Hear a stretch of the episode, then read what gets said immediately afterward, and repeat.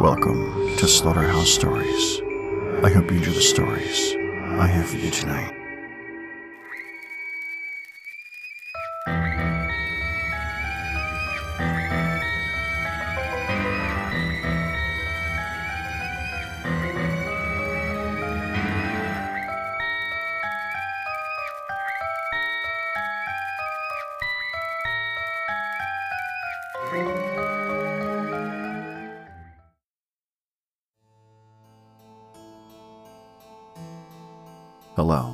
You things that go bump in the night. Hello to all you fleshbag humans as well. Welcome to the show that brings you creepypastas, short scary stories, and dark horror-themed poetry from all across the world. This is the Slaughterhouse Stories Podcast, episode 27, Fresh New Start.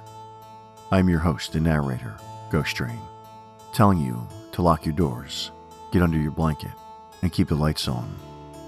You can follow the show on Twitter at iced underscore demon or on Instagram at slaughter underscore house underscore stories and discuss all things spooky with me. Also, if you'd like to write in and have your email read on the show, email slaughterhouseStoriesPodcast at gmail.com with creepypasta requests or your own real life paranormal encounters. Before we get to tonight's first story, I'd like to ask you a favor. If you're enjoying the show, please head over and leave a review through iTunes and help spread the word to your friends, family, that little doll that always shows up in random places, whomever. Tell them, be a listener, not a victim. Now, let's get spooky. To start us off tonight is a story by Abracadaver about a couple who find themselves entering a cave. Nathan had thought his wife Margaret wanted to explore caves with him, and what better one than this one? The name was fitting, and he thought she'd love it. She did not. But it doesn't really matter in the end, because this cave was a lot different than what they thought they were walking into. Hear all about what becomes of the happy couple as you listen to God's Mouth.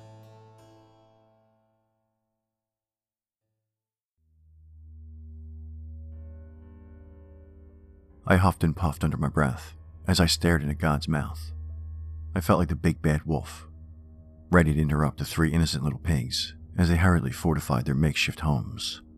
I grinned at this thought, and then turned my head to look for Margaret. She was a couple of feet down the hill from the entrance of the cave, holding a walking stick close to her petite breasts. Hurry up, I called down to her. I turned back to the cave, still grinning. An old rotted sign outside read, God's Mouth Cave. Keep out. What a tired cliche. Margaret finally made it down to the entrance and stood beside me, almost doubled over and out of breath. I looked down and smiled. Check it out, I laughed. God's mouth. Wonder where Jesus' anus is. I chuckled to myself. Margaret was less amused. Give me the damn water bottle, she said, exasperated. The open bottle met her lips, and for a moment I felt peaceful in a way, watching her drink the water. Actually, I take that back. The peaceful comment, I mean. It was more of a feeling that was sort of hard to put my finger on or give a name but I could settle for a nice content. Content seemed to be one of those words that manifest itself when natural human words seem to fail. Again, an utter cliche, but it felt good to feel strange, mixed up sort of happy for once. I sighed and turned my flashlight on. I pointed it into the cave. Black. God's mouth.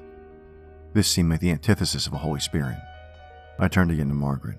You ready? I asked. She was finally standing straight up. She nodded. I clapped a friendly hand to her back, and we walked into God's mouth. The inside was not unlike the preview I glimpsed outside with my flashlight dark, dismal, and endlessly black. It seemed to stretch endlessly, no matter how I positioned my flashlight. The rocky terrain was damp and imposing. The last natural light slowly disappeared behind Margaret and I as we made our way deeper and deeper. I found it strange how soft and compelling the road around me now appeared. Despite the stalactites, stalagmites, and other various rocky formations being so jagged. It seemed that even amongst the pointed teeth of God, I could lay down and rest there forever. It was comfortable. Apparently, Margaret didn't agree. She shivered uncomfortably under my arm. I raised my eyebrow. Need your coat? I asked. I tried to look at her and make nonverbal communication as explicit as possible, until I realized that we were lost in the inky blackness of the mouth. I bit my lip and waited but she didn't respond. For a couple minutes, we walked in silence. She stopped and stood motionless. I stopped too. Why the hell are we even in here? She said. She sounded irritated. I shrugged, more to appease myself than her, and shoved my flashlight under my face. Bladed shadows obscured half my face, the other half illuminated in a wretched mask. Spooky, I cried, chuckling. She didn't move. I sighed. I thought you wanted to go, I said. I noticed how my voice echoed against the cave walls at any volume. I mean, I began again, scratching at my chin. You did say you wanted to go see some nature on our vacation. And you did sound impressed when I told you about my visit to Mammoth Caves a couple of years back. So. My voice trailed off. I could still sense her irritation. No, she said. I frowned. No, you wanted to go here. I wanted to go to a beach or something. But no, a cave. A cave, Nathan. She sounded more like the big bad wolf now. I know that you have this weird fetish for spelunking or something, but I don't really want to be dragged into it. Don't get me wrong. I'd love to go on a trip and get in nature and fresh air. But this? I could hear her arms flail and gesture about in the thick air. This is cave air, not fresh air. This air is practically fermenting. Plus, isn't this illegal? Can we please just leave? We both stood there. The only sound that could be heard was the electricity in the air, being stifled and smothered by the damp atmosphere. Finally, I began to walk. I didn't hear Margaret follow me, but I kept moving forward. Then, Nathan, she said, stop. Please stop. So I stopped. I'm sorry, she said. I could hear her moving closer to me. I'm tired, and I'm just not used to running and climbing around in the lake. I'm just tired. It's okay, I said. She gripped my arm. Really, it's fine. I shook my head. Which way is out? I don't remember. I could feel Margaret physically pause. Neither of us could remember. Somehow, in the confusion of our argument, I'd forgotten which way we'd been moving. Idiot, I thought to myself. I should have brought a goddamn rope or something to trail from the entrance of the cave. I had to take action. So, without much thought, I turned 180 degrees and said, This way. We walked for what seemed to be hours. My feet were tired and sore, and I could hear Margaret's groans from behind me. She held my hand tightly. I felt terrible. This was my fault. Then I froze. Hey, hey, I said. Put your hand out. Feel this rock. I could hear Margaret's bare palm press against the stone. Isn't this, like, abnormally warm? I said. She didn't say anything. I began to work my way along the wall, feeling it as I went, shining the flashlight in front of me. Suddenly, I felt a sharp pain in my head as the ceiling of God's mouth met with my scalp. Ow, shit, I shouted. Oh, Nathan, are you okay? Margaret asked. She seemed on the verge of panic now. I'm fine, I said. Please, calm down. We'll get out of here soon, I promise. I started again, pointing my flashlight upwards now to see the ceiling above me. It seemed to be getting narrower. That was strange. Listen, uh, Margaret, babe, I said through clenched teeth. I think we gotta turn around. Margaret sighed next to me. Again, we walked for a decent length. I kept my flashlight pointed upwards this time. Sure enough, the space in the cave seemed to become smaller and smaller.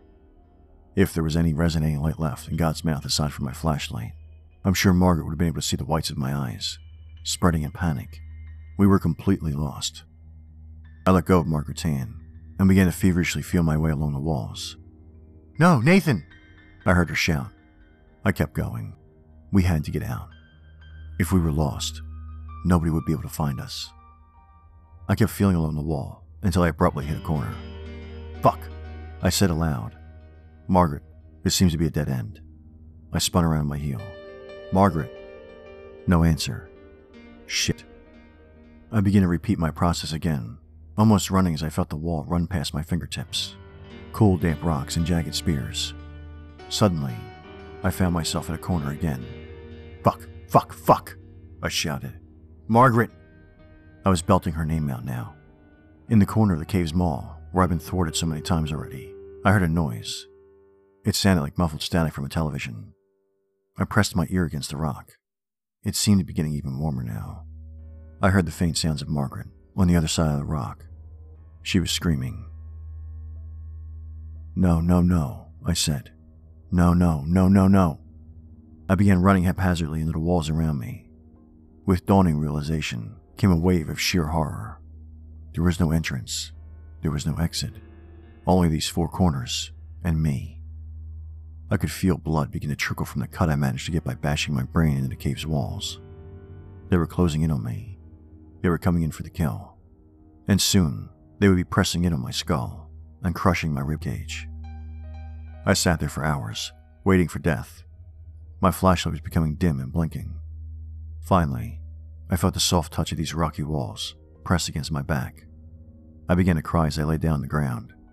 I let my flashlight roll on the small hills of stone as I quietly stayed prone, tears dripping down my face. I turned and looked at my flashlight. Its last fading beams of light pointed at something not far away from my face. I squinted in the darkness, my eyes widening, and I felt tears fall even harder from my face. The rocks were piercing my skin now, and blood dripped from all sides. There, in the last light of my flashlight, was the appetizer.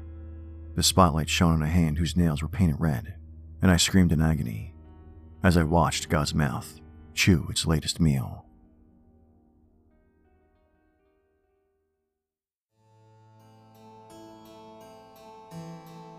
Well, at least Nathan doesn't have to worry about how mad Margaret was. Nothing like eating a couple of flesh bags to start your day. Hopefully, more and more of you go feed the hungry God. Gods need to eat too, after all. So don't be selfish. Go explore that cave. And while some of you go exploring, those of you not being dinner can move along to the next story with me. I promise I won't eat you. Well, not all of you. This story brings us to the end of mankind, where the very earth itself has grown tired of you flesh bags and decides to rid itself of the virus of man. In a story that shows how helpless mankind can really be. Stick close, find the high ground, and try to stay safe during End of Man.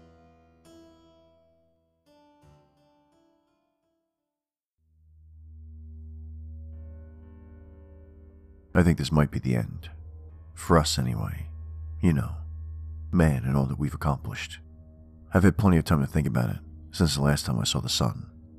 The last time I'd ever see it. It's not the end of the world, but it is for us.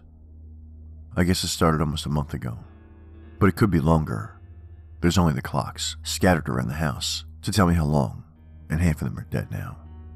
Anyway, I'm straying from the point. It was on the news. A cruise ship sank for no reason. It wasn't damaged, it was just pulled straight down.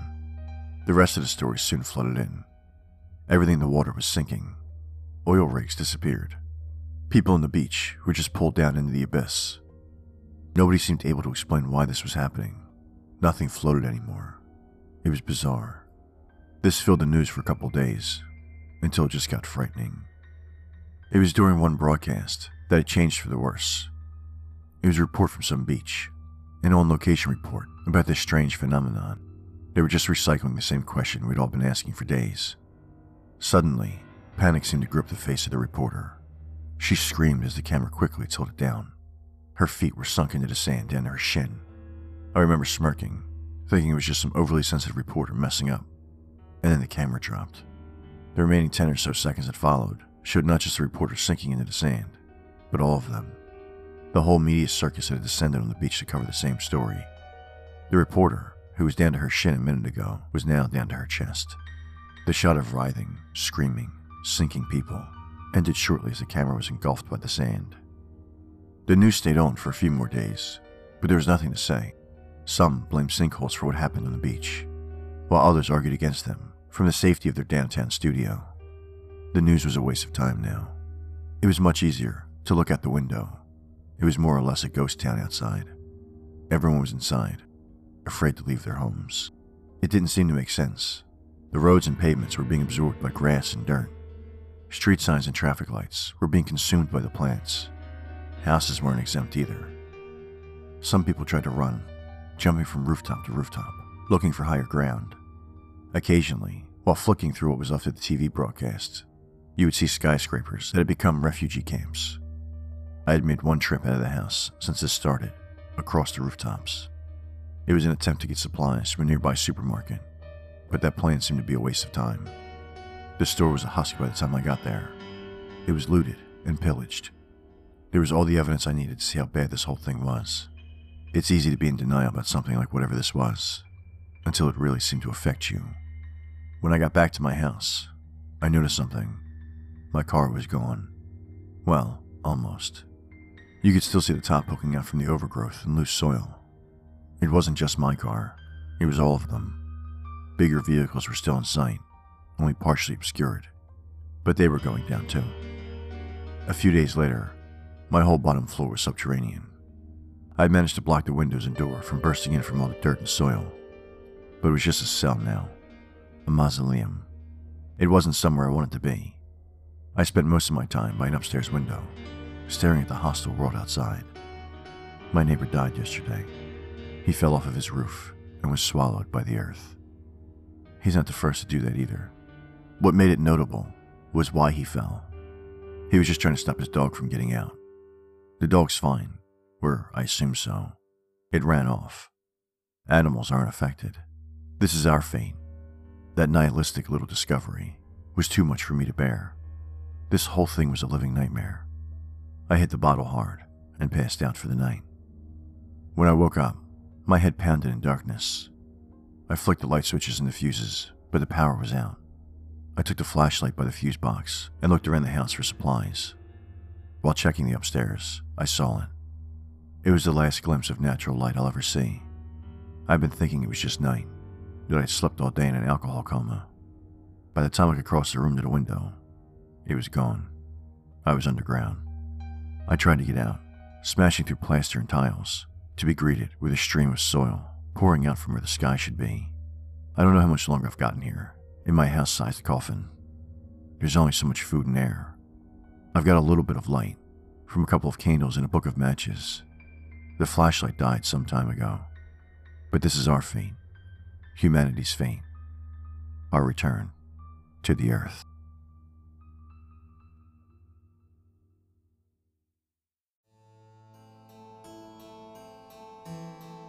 From the earth you came, and to the earth you return.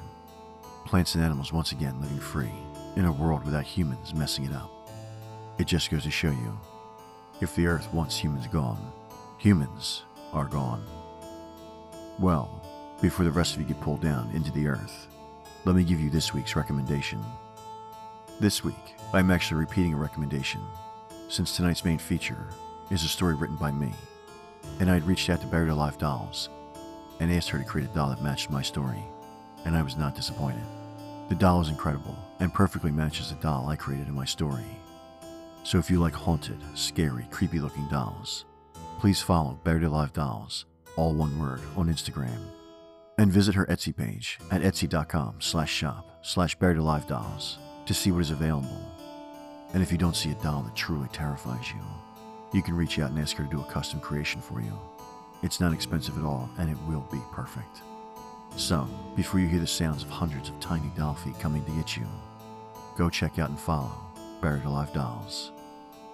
Now that I've given you this week's recommendation, let's take a trip down to open mic night at Beazel Pub.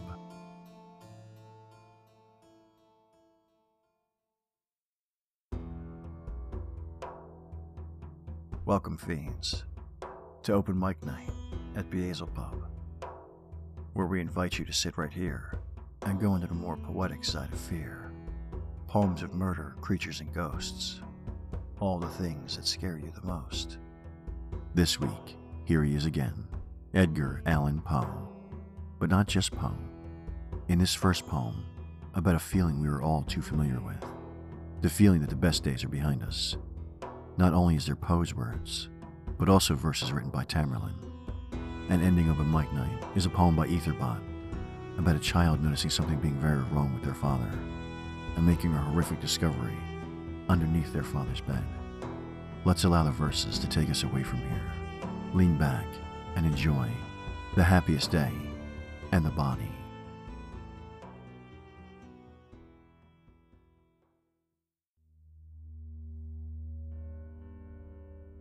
The happiest day, the happiest hour, my seared and blighted heart is known. The brightest glance of pride and power I feel hath flown. Of power, said I, yes, such I ween, but it is vanished long alas. The visions of my youth have been, but let them pass. And pride, what have I now with thee? Another brow may even inherit. The venom thou hast poured on me. Be still my spirit. The smile of love, soft friendship's charm, bright hope itself has fled at last. It will never again my bosom warm, tis ever past. The happiest day, the happiest hour, mine eyes shall ever see, have ever seen. The brightest glance of pride and power I feel has been. But where that hope of pride and power, now offered with the pain, even then I felt that brightest hour, I would not live again. For on its wing was dark alloy, and as it fluttered fell, an essence powerful to destroy, a soul that knew it well.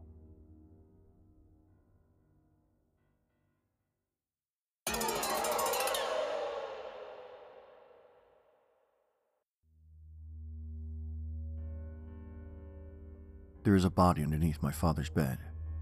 I do not know who put it there. I heard a sound there the other day and glanced there underneath. I think I saw its teeth in its head. I noticed that my father's eyes look very strange and that his face is not the same. He doesn't speak much anymore. He only grunts and stares and then goes back upstairs every day. I do not like to go into my father's room. I never know what'll be in there. Sometimes I think I'll glance inside and see the body dancing on the bed, it's standing in the gloom. I dream at night, the body comes and walks around, and its eyes are spinning in its head. It moves like it's got words to say, and its arms are limp and swaying, with words it isn't saying, without sound. My father's room is dusty, and its wood is bare. The windows always shut or closed. It's very old and scratchy, and I'm not allowed at dark to come inside at all, up in there. My father wobbles when he walks and tilts his head. His door is always locked and closed. Today I saw him talk a bit and saw his yellow teeth. Looked like the body underneath my father's bed. I wonder, with things left unsaid, if father sleeps beneath his bed.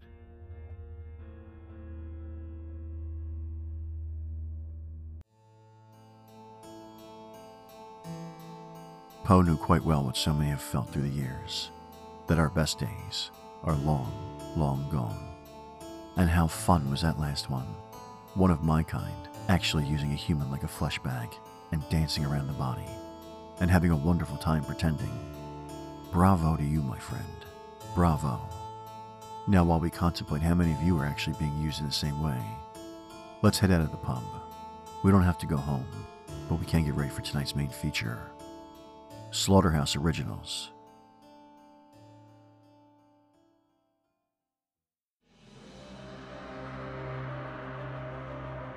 This month, I present to you a short creepypasta I wrote about a little doll named Julia, trying to escape her terrible past, only to find it following her once again. No matter how far she runs, it's the same result. Now, as she's settling in with a new family, she sees it happening all over again. Let's see what happens for our little doll friend while you listen to Fresh New Start.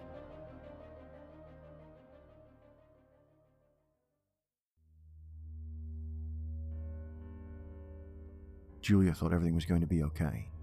She thought she was going to be okay. She thought the painful memories and the torment of the past wouldn't follow her, that this fresh new start meant a happy ending for her, finally. She missed her old home so much most days the laughter and the playing, the love she felt from her mommy and grandma. Her uncles would play tricks on her mommy, using her. Sure, it could come off as a little mean, but some of them were really quite funny like when they hid her so that mommy couldn't find her for an hour or so. Her mommy and grandma were so angry at Uncle Chris, but when mommy finally found her, she got the tightest hug she'd ever gotten from her, and that made the trick worth it. But the things that happened still haunt her. The clothes may be gone, and they may have washed the blood from her innocent looking face, but the memories still stain her in ways that can never be cleaned off. Have you ever had to watch your entire family, everyone you love, killed in brutal, and horrific ways. No? Then how could you hope to understand Julia? and how much she hoped everything was going to be better now. But it wasn't. It was only temporary. Once again, Julia's new family took her in for a few years. And then the talk started. Mary's getting a bit older. Perhaps it's time for her to get rid of all her dolls. All of her dolls. What? No. Not again. Julia was as angry as ever. Why? Why was yet another family going to just throw her away after they brought her home and promised to love her forever? Why? This was the fourth family, and it didn't get any easier.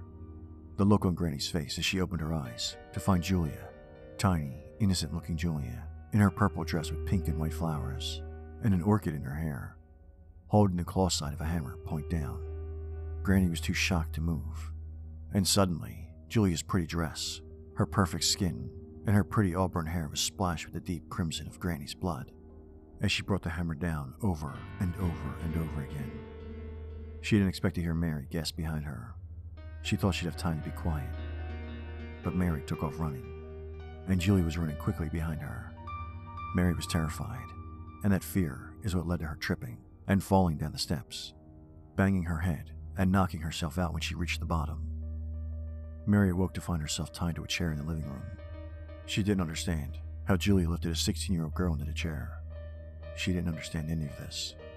Julia's just a doll, a stupid, silly, ragged doll. But that didn't stop Julia from screaming at her that she shouldn't have been so willing to leave her, that she said she'd love her forever. She was nothing but a liar, like all the other ones. Fine. If this is the way you want it to be, then Julie would treat you like the rest. You could have been friends forever, she says, as she pours gasoline over Mary. You could have given her to your daughter, and so on and so on, for 50 or a 100 years. But no, you'd rather throw her away, your oldest friend. Well, Julia said, have it your way. Someone else will take me in. And with that, Julia struck a match and threw it onto Mary. The only thing louder than the fire engine sirens were the screams for the first few moments and the sound of laughter. The fire department put out the fire, but it was too late. It was obvious people were murdered, but they couldn't find much evidence. All they found was an innocent looking doll, splattered with blood, but otherwise unharmed. Alex Florio was just a rookie with the fire department, but still, he knew he shouldn't be removing evidence. This doll, Julia, he decided to call it, though he didn't know why needed to go with the police to help solve the case, but he couldn't help it. With a good washing, this doll would be the perfect gift for his daughter.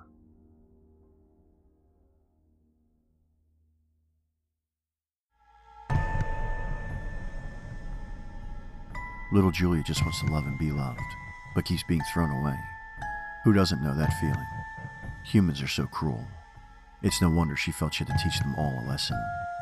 All of them, Julia. All of them. Hopefully, the next family that brings her home will actually be the family for her. Or, you know, they'll die too. Now, I believe there's enough scares for this week. I hope you will join me again next week for more stories that are sure to keep you afraid during the day and awake at night. Thank you for listening. I hope you enjoyed the stories that I had for you tonight. And until next time.